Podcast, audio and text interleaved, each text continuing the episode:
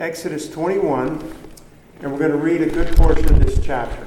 So I would encourage y'all uh, today, I don't know if you're the kind of person that takes notes, and I'm not telling you you have to take notes, of course, but if you are, there's going to be a lot of scriptures over the next several weeks on the topic that we're talking about. And there are certain scriptures that would be like really important because they really explain it. And I'll kind of point some of those out. If you just want to jot down a handful of scriptures through this study and go back and study them later, that would be good. But we're going to start right here in Exodus twenty, verse one. We're going to read a good portion of this, so just follow with me. And God spake all these words, saying, I am the Lord thy God, which have brought thee out of the land of Egypt, out of the house of bondage. Thou shalt have no other gods before me. Thou shalt not make unto thee any graven image, or any likeness of anything that is in heaven above, or that is in the earth beneath, or that is in the water under the earth. Thou shalt not bow down thyself to them, nor serve them. For I, the Lord thy God, am a jealous God, visiting the iniquity of the fathers upon the children unto the third and fourth generation of them that hate me, and showing mercy unto thousands of them that love me and keep my commandments. Thou shalt not take the name of the Lord thy God in vain, for the Lord will not hold him guiltless that taketh his name in vain. Remember the Sabbath to keep it day to keep it holy. Six days shalt thou labor and do all thy work, but the seventh day is a Sabbath of the Lord thy God. In it thou shalt not do any work, thou nor thy son, nor thy daughter, nor thy manservant, nor thy maidservant, nor thy cattle, nor thy stranger that is within thy gates. For in six days the Lord made the heaven and earth, the sea, and all that is in them, and rested in the seventh day. Wherefore the Lord blessed the Sabbath day and hallowed it. Honor thy father and mother, that thy days may be long upon the land which the Lord thy God giveth thee. Thou shalt not kill, thou shalt not commit adultery, thou shalt not steal, thou shalt not bear false witness against thy neighbor, thou shalt not covet thy neighbor's house, thou shalt not covet thy neighbor's wife, nor his manservant, nor his maidservant, nor his ox, nor his ass, nor anything that is thy neighbor's. And all the people saw the thunderings and the lightnings, and the noise of the trumpet, and the mountain smoking. And when the people saw it, they removed and stood afar off. And they said unto Moses, Speak thou with us, and we will hear. But let not God speak with us, lest we die. And Moses said unto the people, Fear not, for God is come to prove you, and that his, that his fear may be before your faces, that ye sin not. And the people stood afar off, and Moses drew near unto the thick darkness where God was. We're going to stop right there. This is... This is... Uh, where the law was given to God, I mean by God to Moses on Mount Sinai. And that's the account of it right there. That included the Ten Commandments, which we just read, which you're familiar with. And as I said, we're going to take our time and study this. And my prayer is that in this study, that God will answer those questions. Why, why the law? Uh, what was the purpose of it? What does it mean to me today as a New Testament believer? I'm not a Hebrew. You know, I'm not part of, of what was going on there. What's, what was God's purpose in it, and his purpose in it for me? And that God would give us a greater understanding, like every time we go to his word, that the Holy Spirit would illuminate us and reveal to us Christ and the things of God and the word of God. And I don't want to be afraid of things like, you know, we, we studied a while back on Sunday school, we studied the book of Revelation, right? And a lot of times, that's the kind of thing, you kind of mention it here and there, but it seems like you never get to really studying it. So let's, we're going to go verse by verse through the book of Revelation. Well, we did. And it's not scary. It's God's word. There's some scary things that happen during the tribulation, but God is not scary. His word's not scary. And sometimes when we think about a subject like the law, and I'm not the expert on the law. I'm studying, okay? I'm studying the same Bible that you have. And I'm going to bring what God gives me as I understand it from the Word of God. But uh, we're going to roll our sleeves up and study this and, and talk about it.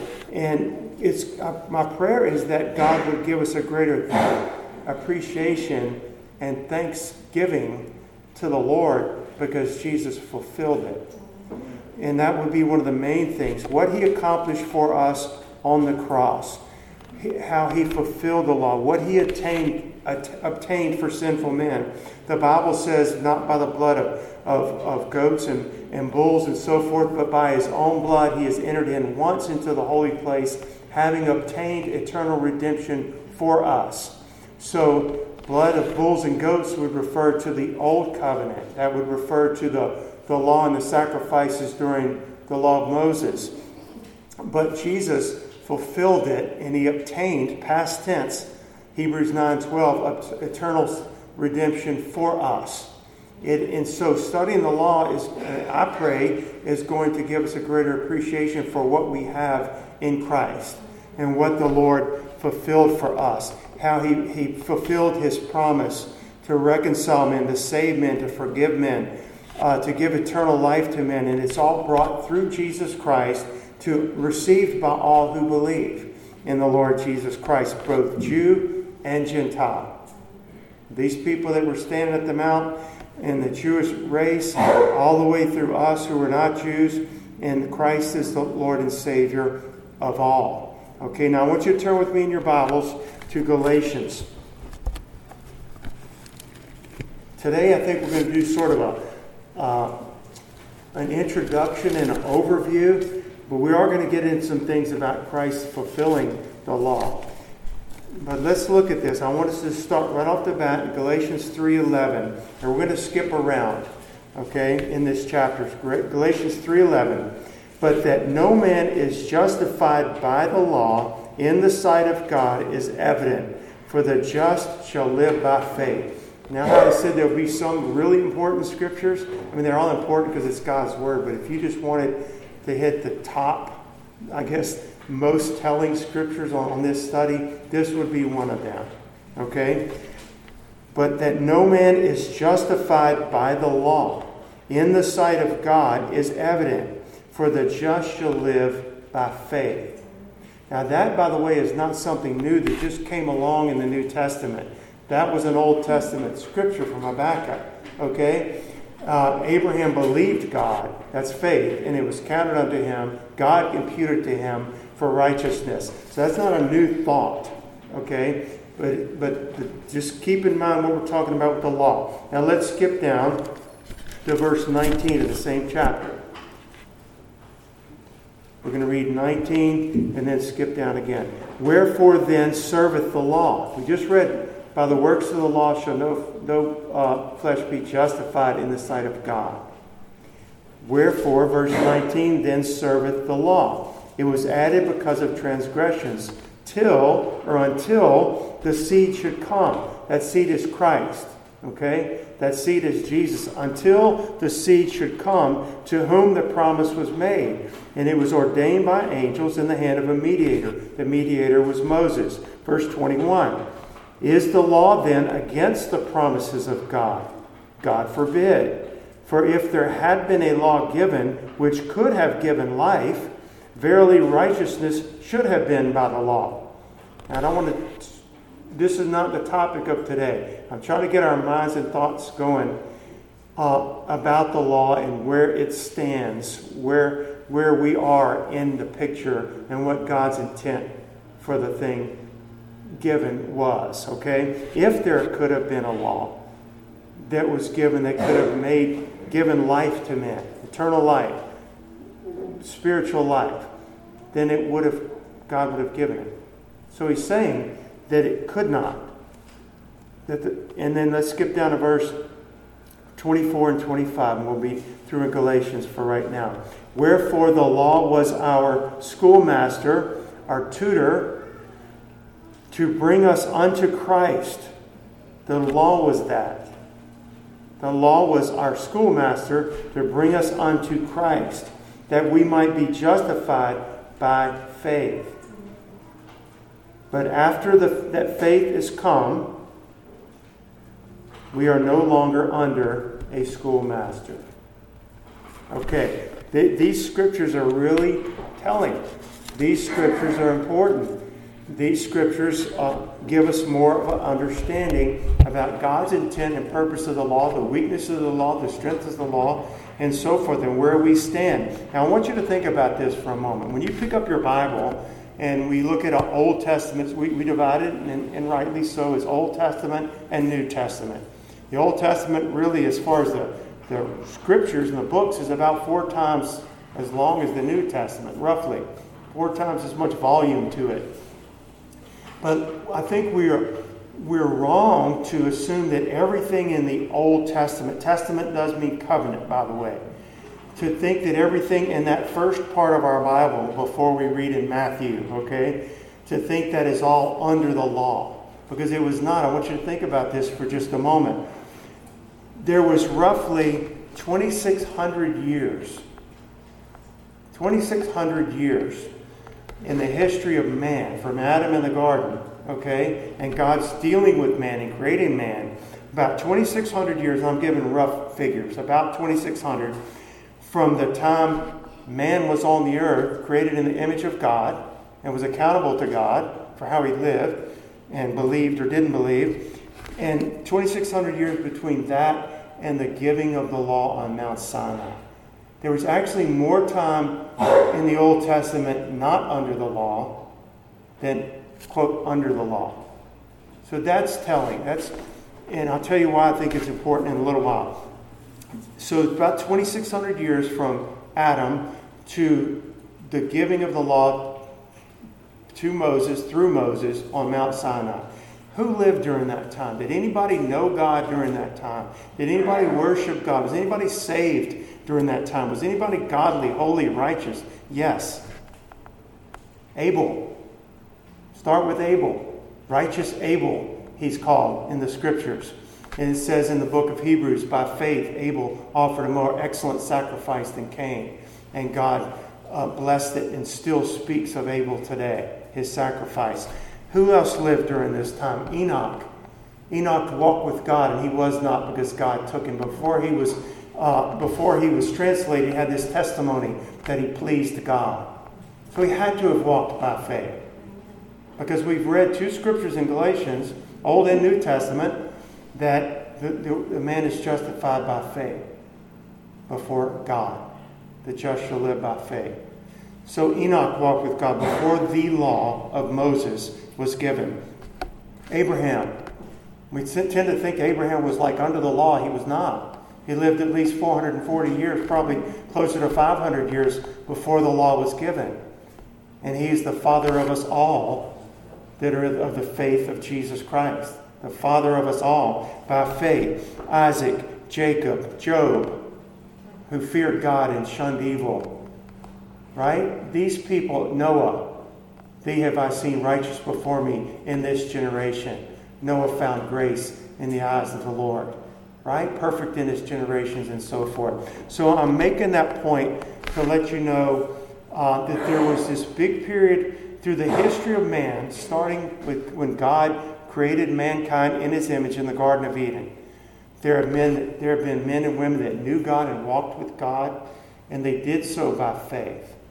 And there have been men and women that did, didn't know God before the law, during the dispensation of the law of Moses, and since the law.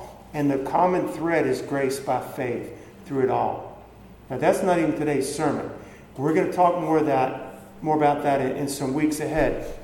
Now, so the law is given at, on Mount Sinai. We read it in Exodus, and the period in the in the Old Testament between uh, the time of the giving of the law till the time of Christ coming and fulfilling it was about fourteen hundred years. So the time when the law was actually in effect, so to speak, was about fourteen hundred years. Did anybody godly live during that time? Well, Samuel, David, Moses, right? David, a man after God's heart. All the prophets, every one of the prophets, okay? John the Baptist still lived during that time. Jesus, our Lord and Savior, lived during that time, okay? It's just interesting to think about it. So everything in the first part of your Bible is not under the law. Although we call it Old Testament, it's part of the Old Covenant. Specifically, I think with Abraham, that covenant that was made with him. So, and then the time since the law, again, these are rough figures, roughly two thousand years since Christ fulfilled the law. And, and the Lord literally fulfilled it.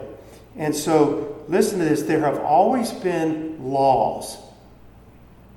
When we say the law, typically you and I, and, and rightly so, we think of the law of Moses, we, which includes the Ten Commandments and so forth.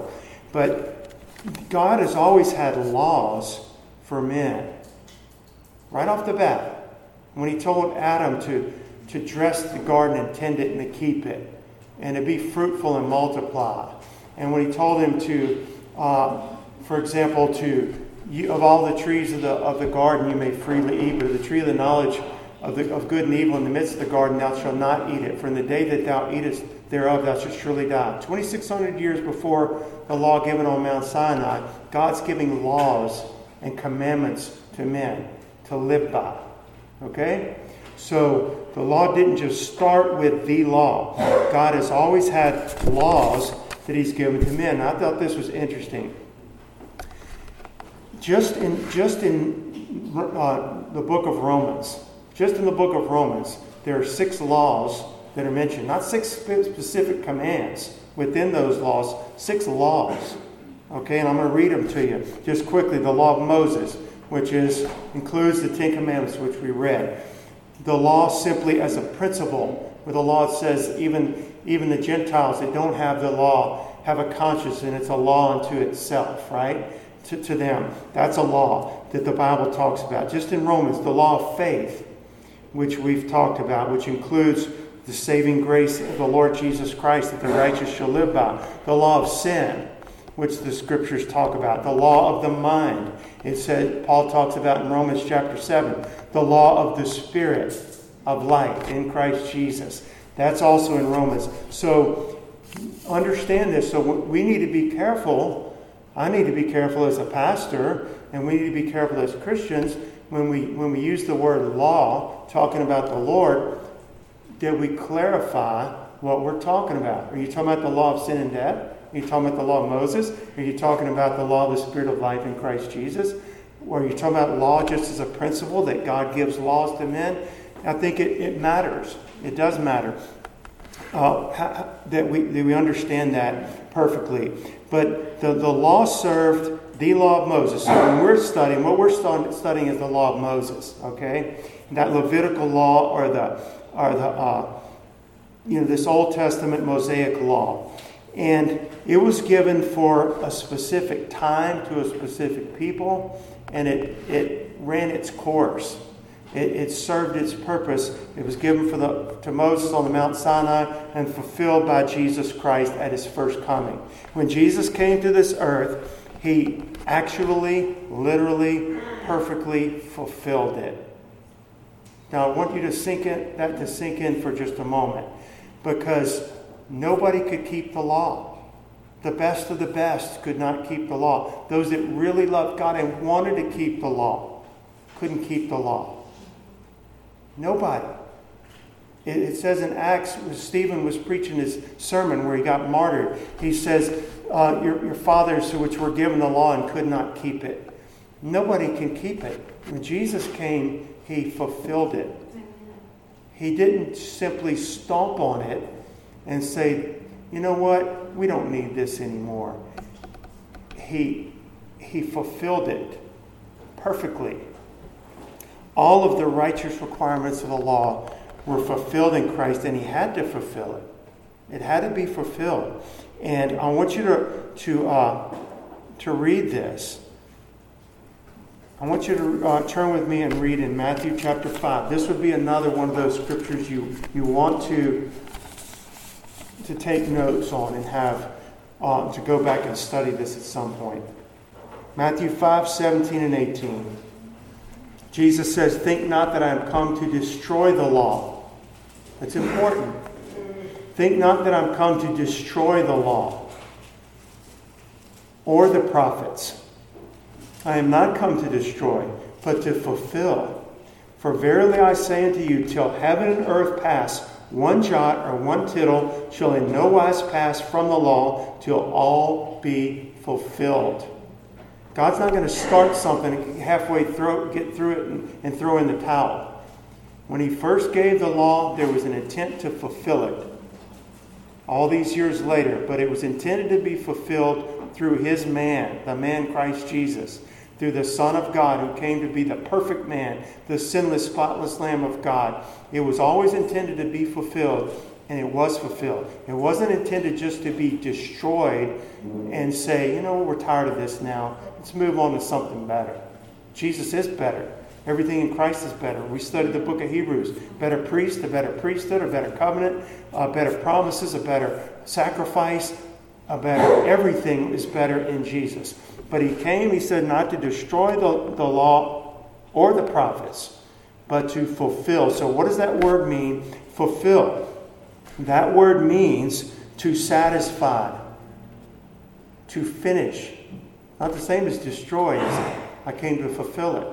He came to satisfy, to finish, to complete. Because there were some loose ends that had to be tied up. Nobody but Christ could tie them up. Nobody else could fit the bill. Nobody else was holy. Nobody else could do.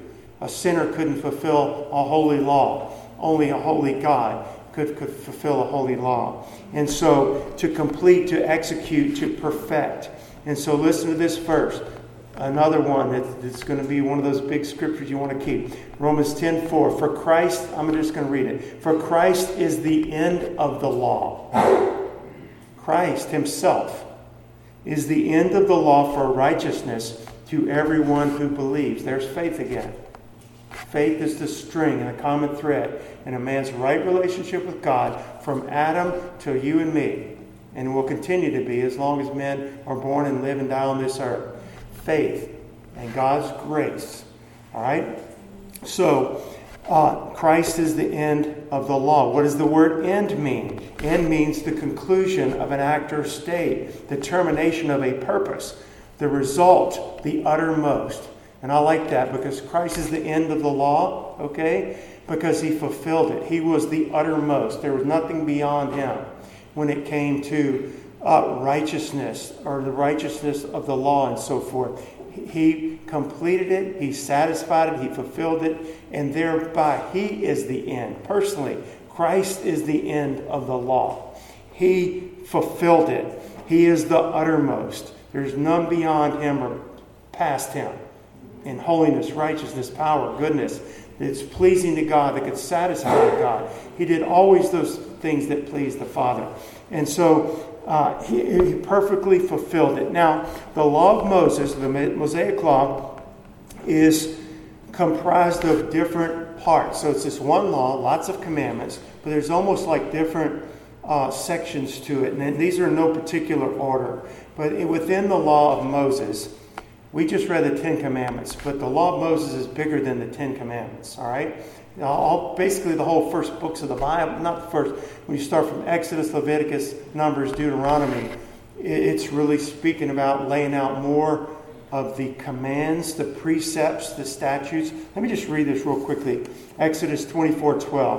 The Lord said unto Moses, come up to me into the mount and be there, and I will give thee tables of stone and a law and commandments, plural, which I have written, that thou mayest teach them, or you may teach these laws to the people.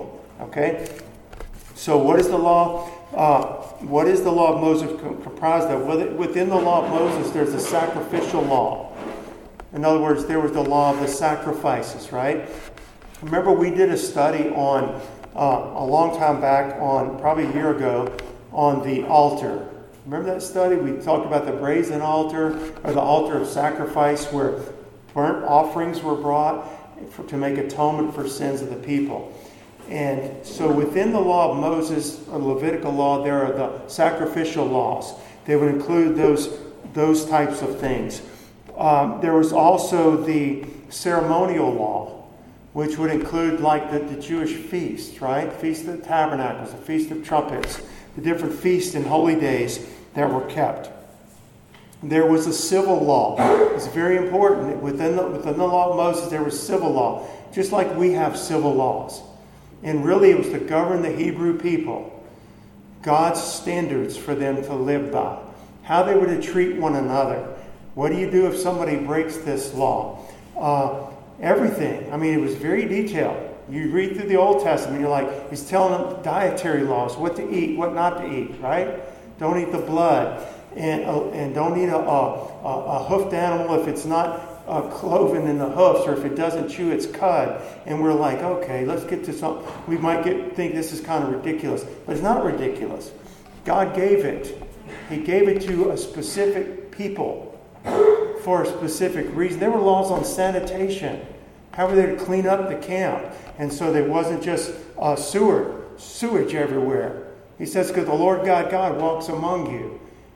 And I, and I, you know, I want to be a clean place when I come and visit my people. Uh, everything from uh, how would you treat your servants? How would you treat a slave? How would you treat your neighbor? What do you do if you found your neighbor's ox falling in a ditch? You're going to turn the other way, or you're going to help it? How do you treat animals? Treat them humanely. Don't muzzle the ox. He's got to eat some food so he can be your worker. You know what I mean? God covered everything. Laws of leprosy. What do you do if you have leprosy? What do you do if you think you have leprosy? How much time do you need to cleanse it? Uh, and, and things like that before you can move back in that house or something like that. Everything. Y'all, even how to treat the poor. When you reap your harvest of your fields, leave a little bit. Don't go over it with a vacuum and a fine-tooth comb and get every last grain of wheat. Leave some for the poor people, because God loves the poor and he's going to take care of them. Let them come pick through your fields a little bit and eat. Okay? God's merciful. So all these laws were given, but they weren't just nitpicking like we might think. Who are we to judge God? He gave the law. Okay? He gave the law. And so within the law of Moses, there's the sacrificial laws, the ceremonial laws. There is a civil law for daily lives of the Hebrews, just like we have laws in our land. And there there was the moral law. This is important, the moral law, the ten, which included the Ten Commandments, okay, which we read to start with today. Now, I want to say this, and this will be a whole sermon coming up in, in this series at some point. But does any of that have anything to do with me today? I would say, with types and shadows and foreshadowing Christ, yes, very much so. But I also believe the moral aspect of the law is the moral aspect of God. And here's what I mean by that. We're not under the law, but God still feels the same about murder as he did when he gave that law. He still feels the same about murder before he gave that law, because Cain killed his brother Abel and he was guilty. Your brother's blood's crying out to me, you're cursed, Abel, I mean Cain, because you killed your brother Abel. That was twenty-six hundred years before the law. The, the point of that is we're not under the law in the sense that that it's our our our path to righteousness or anything like that. But God still feels the same about idolatry. And I'll tell you this, that the Bible, that Jesus himself, now I have not actually studied this, I've heard this from other commentaries, that Jesus himself actually reinstated or reinstituted or, instituted or confirmed all of the Ten Commandments himself. In other words, in the New Testament, through his own mouth, he reestablished and confirmed all the Ten Commandments except the Sabbath. The Sabbath is made for man and not man for the Sabbath, he said. But he he took all the Ten Commandments and didn't say, these are ridiculous now. No need for those anymore. He did not say that. And God still feels the same about those things. And there weren't, I guess what I'm saying is that the, the moral law was not just limited to, though it was contained in the law of Moses, the moral law, what I'm calling the moral law, is not just limited to the time or the dispensation of the Levitical law. And, and again, it's very, very important. And I'll tell you this, that the Lord Jesus, and we're going to read this, actually elevated or made stricter the moral law. So the thing, let that sink in for a minute. When we just say, I'm under grace, grace, grace, and this cheap grace, not the real grace, cheap grace that's so popular in our day. And Jesus took the moral aspects of God that were contained and enumerated in the Old Testament law, and he heightened them, or made them stricter. And I want you to read this with me in Matthew chapter five, if you're still there. And let's read verses twenty-one and twenty-two, and then we're going to skip down. I know you, you've heard this before, but Jesus said in the Sermon on the Mount, "You have heard that it was said of them of old time, thou shalt not kill." Well, where was that spoken? We know for sure it was spoken in the Ten Commandments, okay? You've heard those old-timers say, "Thou shalt not kill, and whoever shall kill shall be in the danger of the judgment." But I say, it's God of grace and mercy, and he is that. "But I say unto you that whosoever is angry with his brother without a cause shall be in danger of the judgment. And whosoever shall say to his brother, Raca, shall be in danger of the council. But whoever shall say, Thou fool, shall be in the danger of hellfire." Skip down to verse twenty-seven. "You have heard that it was said by them of old time, Thou shalt not commit adultery." Well, that was spoken as part of the Ten Commandments. "But I say unto you that whosoever looketh on a woman to lust after her hath committed adultery with her already in his heart." So, wow, you say, well, that, man, that wasn't even part of the Ten Commandments. You understand what I'm saying? The Ten Commandments didn't say that. If you call your brother fool, or you're angry with him, or hate him without a cause, you're in danger of hellfire and the judgment. The Ten Commandments didn't say that.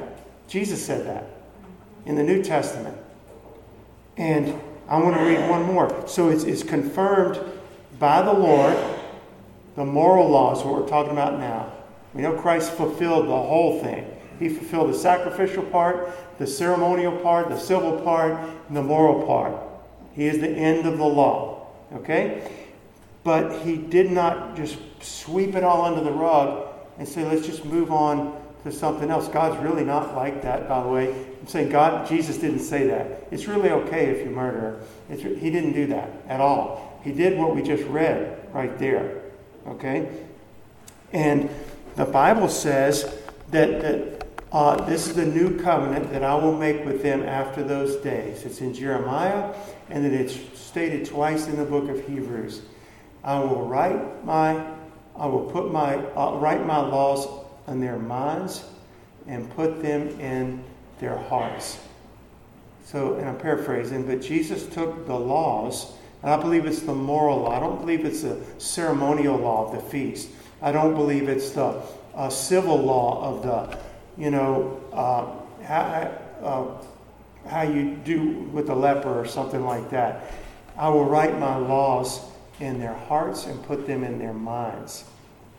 This is through Christ and the Holy Spirit. This is for all those born of the Spirit of God. He takes those moral laws, and not not on tab- tables of stone, Paul says, but in the inward man of the heart, he puts them in your heart. And we feel a lot more guilty. I never killed anybody, but more I wanted to. Bam! The conviction of the Holy Spirit, because it's written in my heart. And God says, see, you need my righteousness. You need my forgiveness. I fulfilled it for you. Rest in me. Come to me. Don't try to keep that on your own. Come to me. Rest in me. But it's written there, and it's written in my mind as well. And so he didn't just sweep it under the rug and said, oh, that whole thing about not murder, not committing idolatry, that's really insignificant now. It's very significant now. Because the Bible says, Paul says it at least twice, wherefore, my beloved brethren, flee idolatry. It's one of the Ten Commandments. But we're told to keep it in the New Testament, not to be our righteousness, not to prove ourselves before God that we're righteous. We're righteous by the grace of God, by faith alone in the righteous one, Jesus. But he is a righteous and a holy God, and we're to be Christ-like. You were children of darkness. We heard it in Sunday school. You're children of light. Wherefore, walk as children of light. Well, a child of light is going to walk morally according to the precepts of God, who is a moral God. We're not going to say that's stupid now, I'm under grace. Child of God that's been born of the Spirit of God, Holy Spirit is holy. And he is going to be working in me to make me holy. I'm not holy because I keep the commandments. I'm holy because a holy Savior has saved me and pronounced me as being holy and, and lift the, lifted the condemnation from my life. And now be ye holy in all manner of what? Conversation. That's my lifestyle and practice. That's what I'm working out with the Holy Spirit is working in me. You understand what I'm saying? I don't do the Ten Commandments to be saved, nor did they in the Old Testament. But it's important that we know that. Paul said this. So it wasn't just Jesus. And I'm just quoting this from Ephesians six two. And then we're going to move on. Honor thy father and mother, which is the first commandment with promise. It says that it may go well with you. Basically, keep this one and it'll go well with you. That's a New Testament epistle written to New Testament believers. And I'm just picking one out. You can find a lot more. Where he says, honor your mother and father. It's the first commandment of the Ten Commandments. It wasn't the first commandment. It was the first commandment with a promise attached to it. That it'll go well with you. That's reinstated. Paul is telling, the Holy Spirit is telling the church at Ephesus and telling every believer, honor your mother and father. It's not subject to change because we're New Testament Christians. Y'all understand that. It's really important. It's one of the reasons that I believe the Lord has given me this, this series. Why is it important to us, this study on the law? Because our day is characterized. We, we can pick up the Bible and we can find pretty much where we are in the Bible. We know we're New Testament. We know we're after it was all written. We know we're before the book of Revelation. We're right in there before it, tucked in there, getting close. Our, ca- our day is characterized morally and spiritually by what? Deception. Not the only characteristic, but a spiritual deception. Jesus said when they asked him, what's it going to be like in those days you're talking about? Take heed that no man deceive you. Bam, first thing he says. And he goes on to talk about it a great deal. And one of the, it's, it's characterized by falling away from the faith. It's characterized by seducing spirits and doctrines of devils and another Jesus and another gospel and another spirit besides the Holy Spirit. But it's all under the name of Jesus. It's all under the name of the Bible. It's all under the name of the Holy Spirit. And yet it's not. We don't have to look very far to see that. There's some churches you can go to and look right now and you say, what's happening in that service is not the Holy Spirit. You know it. The doctrine that's being preached is another gospel. They're talking about Jesus. They're talking about heaven. They're talking about knowing God. But that doctrine that they're preaching in that gospel is another gospel. Well, one of the perversions or the twistings of the truth, two of them, have to do directly with the law in our day. Not the only perversions. You can find all kinds of false doctrines in our day. But two of the main ones would be like the Judaizers in Paul's day. And we're going to have, there's no way to get around it. If we're studying the law in its place in our day, we're going to have to study a good bit of Galatians. We started out, second passage we read in Galatians three, right? Keep that in mind. So what did the Judaizers do? The Judaizers came to believers. Paul brought the gospel to the church at Galatia. They were saved. All that heard and believed were saved. A church started.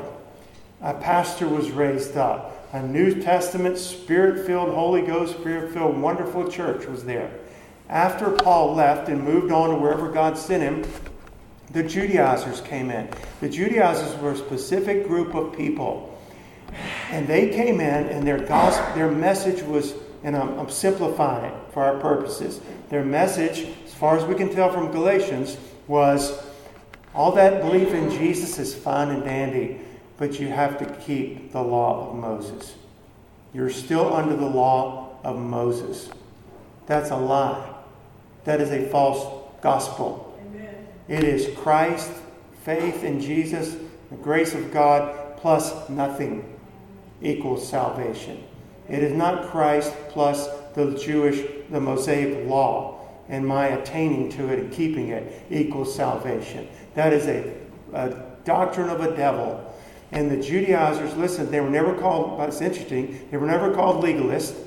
They were never called Pharisees. They weren't. They were Judaizers. They weren't saved. The Judaizers were not born-again people. The Galatians had a big responsibility which they failed in. They should not have heeded that, should they? So Paul starts that whole book by saying, though me or an angel from heaven and gives you and comes to you and brings you another gospel, you don't then the one you've heard, you reject it, don't take heed. And he repeats it. Though me or an angel from heaven comes, don't you believe it. They did believe it. So he had to go, basically go back there and straighten them out. Whoa, whoa, whoa. Well, one good thing is we have the book of Galatians and it helps us to study that. But my point is, I'm talking about we live in an age of deception. One could be, in the, and there's deceptions having to do with the law. Not all deceptions do, but some do. And a big one, the Judaizers definitely had their deception, their false doctrine had to do with a twisting of Christianity with a, a bent, an unrighteous, unbiblical bent to the law, to bring bent men under it, heap men under it. We're saved by grace through faith. No, you got to keep the law. Well, I can't keep the law. No, you have to keep it. If you're going to be righteous before God, if you're going to go to heaven, you are under it. And, and heaping people back under it. They should have said no. Okay? Somebody comes in here preaching a false doctrine, we're responsible to reject it. But the point is, they said yes. They they were troubled. Uh, Paul was concerned. I've almost got to birth you again in this gospel. Let me ask you some questions. Were you saved by, you know, the perfection of the law and so forth? All right, so that was a perversion according to the law. We'll look more about that in, in, that in weeks ahead. Then there's a perversion of the law the other way within Christianity. And that's what we're talking about, the moral law. The moral law, where we're living in an age, and I'll give you two of these. These two both fall in this camp over here. Okay? Legalist. They were never called legalists, by the way. I think uh, John Wesley said it's an idiotic term. It really has no meaning. It's just a phrase thrown out by people that don't want to obey God, for the most part. And I agree with that. Uh, they don't want to be holy and, and obedient to the Lord. But on this camp over here, we have those that want nothing to do with the law. And there's the hyper grace. We've heard of it. At least heard the name. Google it. Go look at it. Find out. You know, we can do a teaching on it sometime. What is a hyper grace? It's about twenty points, uh, main consistent teachings that they have that are wrong. Okay? Hyper grace. And in that camp, I would also put New Covenant theology. Well, wait a minute. Aren't we part of the New Covenant? Absolutely. We don't believe in New Covenant theology. It's its own theology all to itself. It totally rejects the Old Testament. It ridicules the Old Testament. It uh, what you're going to find over here is the perversion of it, of teaching an unbiblical, I would call it an exaggerated grace. Grace all by itself, just true grace, is amazing and magnificent and wonderful as it could ever be, and I could never fathom it completely. Okay? But I don't have to exaggerate it to, to be something unbiblical. I don't need to exaggerate grace towards something that's not real grace. It's exaggerated. It's perverted. It's twisted. And that is what one of the things of the hyper-grace, and in the hyper-grace movement, they ascribe to grace, or credit to grace, I guess you would say, with the Bible doesn't even credit to grace. It's unbiblical. It's not scriptural. And it and this in these camp this camp over here, whether it's the New Covenant theology, hyper grace, or the like, okay, they will minimize and demean and ridicule just simple obedience to Christ. You'll find that. I know it. You'll find it. Other believers in other churches have found it. They ridicule simple obedience, what the New Testament tells a Christian to do. They they ridicule it. They demean it. They demean the law. They demean anything to do pretty much with the Old Testament, unless it's specifically speaking to Jesus. I remember reading a book by a man we would all know. And he says there's nothing relevant to the New Testament believer in the Old Testament unless it specifically speaks of Christ. Now, I know the whole whole Bible speaks of Christ. Search the Scriptures, and then you think you have eternal life, and they are they which testify of me. The whole Old Testament speaks, the whole thing. But he's thinking if it doesn't specifically speak of Jesus, then it has no relevance to a New Testament believer. That is a lie. God gave us His Word. It is forever settled in heaven. All Scripture is given by inspiration of God and is profitable for the man of God. This is the last epistle that Paul wrote, way late in the game, so to speak, in the writing of the Bible. And he's saying it's all profitable. Okay? So I don't have time to get into that too much, but I'm saying, why is it relevant for us to study the law and how it fits to us today? It's very relevant because there are these in this camp that ridicule such things as being holy. Oh, you're so holy. And they mean it in a sarcastic way. They mean it not in a good way. When my Savior says in His Word, be you holy, Peter says, on the unction of the Holy Spirit, be you holy. They, they ridicule and minimize things like that. Uh,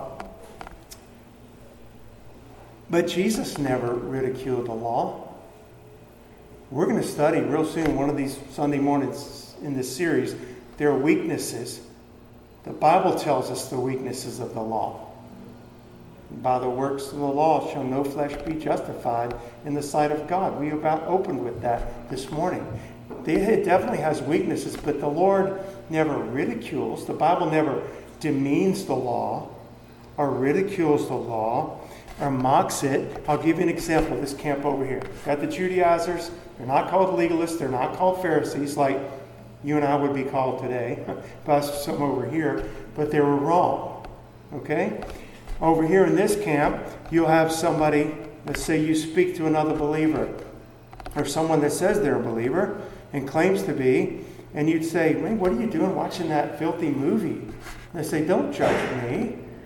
Don't judge me. Who are you to, to judge me?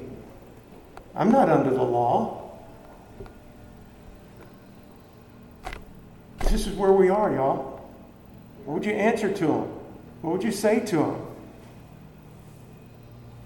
Don't set that evil thing before your eye. I'm not under the law, the law. What are you doing judging me like that? I'm under grace. Well, don't ever forget this, y'all. The Lord Jesus didn't come and shed His blood and die and rise again and reconcile us to Himself individually and forgive us of all our sins. He didn't save us to sin. He saved us from sin. He saved me from it. So if sin's over here and I was part of that, indulging in everything, it says in Ephesians two, we're by nature children of wrath, fulfilling the lust of the flesh. We all walked according to the course of this world. And I was part of that. And He came and, I, and my eyes were open, praise God, through the preaching of the gospel. And I said, I need a Savior. And Jesus said, I'm Him. Give, give yourself to me. And I say, yes, Lord, forgive me. And He does. I give my life to you. Doesn't mean I'm perfect from that day forward, but I'm saved, and He saved me from sin. Because sin separates from God. It still does in the New Testament, by the way. Sin separates from God. So for me to say, hey, man, I, don't judge me. I'm not under the law. If I want to watch this movie, if I want to listen to that music, if I want to go to this place, if I want to fornicate, if I want to do this, hey, I'm not under the law. You're judging me. Well, Jesus didn't save me to sin. He saved me from sin. He saved me from sin. Now, I've failed many times and have sinned many times since He saved me from my sin. And He has cleansed me every time and forgiven me when I go confess and repent.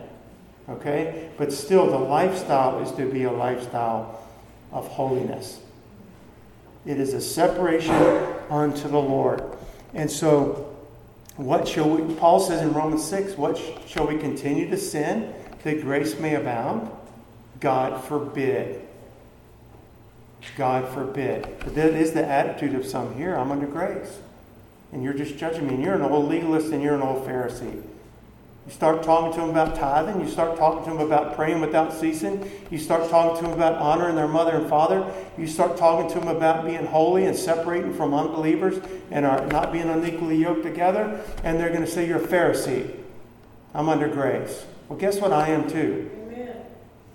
I'm under grace by faith. I'm under the blood of Jesus. And the grace of God, which appeared has appeared unto all men, which brings salvation. It says it teaches us. That's really the grace of God. Titus two eleven teaches us to, to deny all ungodliness and worldliness and to live soberly, righteously, and godly in this present world. That means right now. All right? Titus two eleven through thirteen. So what is my point, y'all? The point is, it is important for us to study the law and to see the moral aspect of the law is still pertinent to us. Not that I keep it to be righteous, I keep it because God's called me to keep it. And by the holiness of God in this new birth, by His grace, we can walk in it. We can walk in that. And so uh, I want to read this real quickly and just talk about, we're going to we're going to uh, be bringing this to a close here. I just want to, uh, you know what? I don't think I'm going to read that. I want to read. I want you to turn with me to Romans chapter seven. Again, we can't we can't study the law either without looking at Romans. Okay? No way. It's just too important in this. I want you to read with me Romans chapter seven, verse twelve. Wherefore, the law is, what does your Bible say? Okay, the, the law is holy. Paul is saying this. The, the Pharisee who was saved, who thought he knew God but didn't know God, then came to really know Christ on the Damascus Road. And later in his life, he says, wherefore the law is holy, and the commandment holy and just and good. Look at verse fourteen. For we know that the law is spiritual, but I am carnal, sold under sin. One of these, one of these sermons in this series is going to be, don't blame the law. Paul makes it clear right there. The law is holy, good, and just, and spiritual. The problem is me. I am carnal, sold under sin. And the law could not fix that. The law could point it out to you, and the law could even point you to Christ. It's our schoolmaster to bring us to Christ, but the law couldn't, in itself, couldn't fix that. All right? And so, this is important. What does it mean that the law is holy? It means pure, sacred, blameless. So, is, is the, does the Bible ridicule the law? Does it kind of step and grind its foot in the law's face and say, Jesus is, is uh, just turns and mocks the law? No, He does not. He fulfilled it. He finished it. It came from God, and every good and perfect gift comes from God. He says right here, Paul, the man saved by grace, the, the, whole, the law is holy. That means pure, sacred, blameless, consecrated, most holy. That's what that means. And the commandment is holy and just and good. What does that mean? Just. It means equitable in character, innocent, holy, righteous. And then in verse fourteen, for we know that the law is even spiritual. I've heard people say, in my own ear, sitting in the congregation, oh, the, the law is just the flesh. What? It's not. God gave it. It's a good gift. It's a perfect gift. I know there are those that try to keep the law in the flesh, but they don't have the Spirit of God in them. They're going to stumble and fall. They're not going to be able to keep it. I understand that. But it says the law is spiritual. What does the word spiritual mean? Non-carnal, divinely, supernatural. The law of Moses is non-carnal, divinely supernatural, finds its roots in the Holy Spirit. That's the actual definition. Finds its roots in the Holy Spirit. So I just don't want us to get this bad taste in our mouth about the law. I'm not under the law. I'm not under the law. As a New Testament believer, washed in the blood of Jesus, I am under grace. I am saved by grace through faith. I'm not under the law. As a, as a Gentile, in one sense, we were never under the law. I mean, in one sense, you and I never had this burden of the ceremonial law of leprosy and all these different things. We were never under that. Okay? But the moral law is still something that does pertain to our lives, because it's a, it's a picture of God and, and what He expects and requires of His people and how we're to live. And it separates us from those that don't know God. You understand what I'm saying? Our behavior, our thoughts are pure. We're not thinking thoughts of hatred even. We're not, not only are we not murdering people, we're not, our mind is renewed by the Word of God and the Spirit of God. And we love our enemies in our heart of hearts. He's taken His laws and commandments, plural, and written them in our hearts and put them in our minds to where it's part of us. It's not an exterior law that's just out here and it's over me. It's part of our hearts. It's, it's written in our hearts, and it's fulfilled by Christ who fulfilled it. And if I walk in the Spirit, I won't fulfill the lust of the flesh. I'll be fulfilling this holy life of Christ in me, the hope of glory. You understand the, the point of that? And so uh, all of the law and the prophets, all, and I'm closing right here, all of the law and the prophets, all of the animal sacrifices, all of the tabernacle and temple worship. Remember what we studied in Hebrews, and we studied in our life, the life of Moses, the tabernacle and the building of it, and, and everything. Oh, this foreshadowed Christ and this foreshadowed Christ.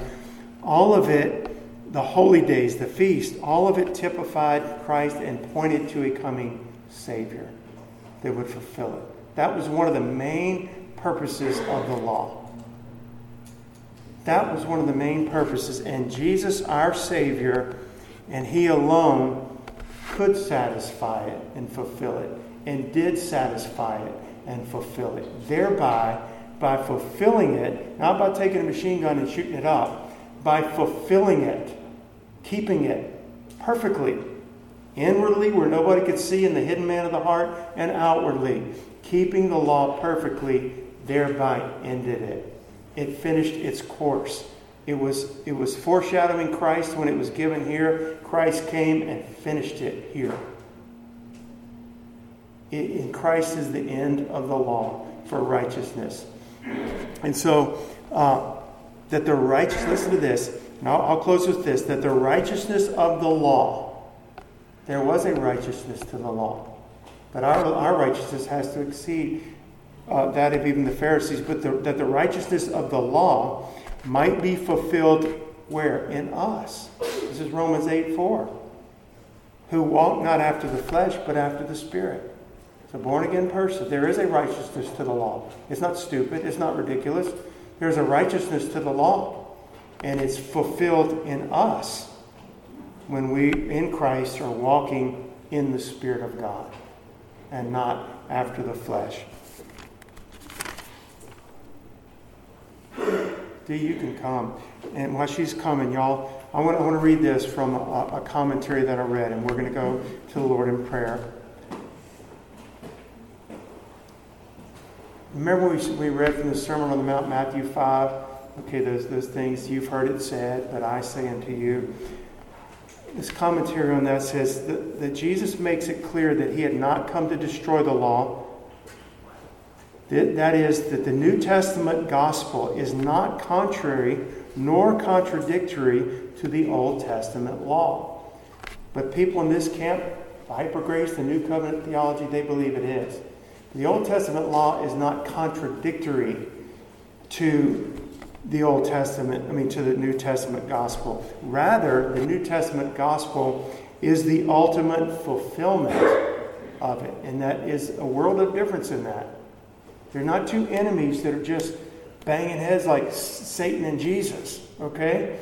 Uh, or salvation by works and salvation by grace. Those are at odds. They'll never meet. But the Old, the New Testament gospel is not contradictory to the Old Testament.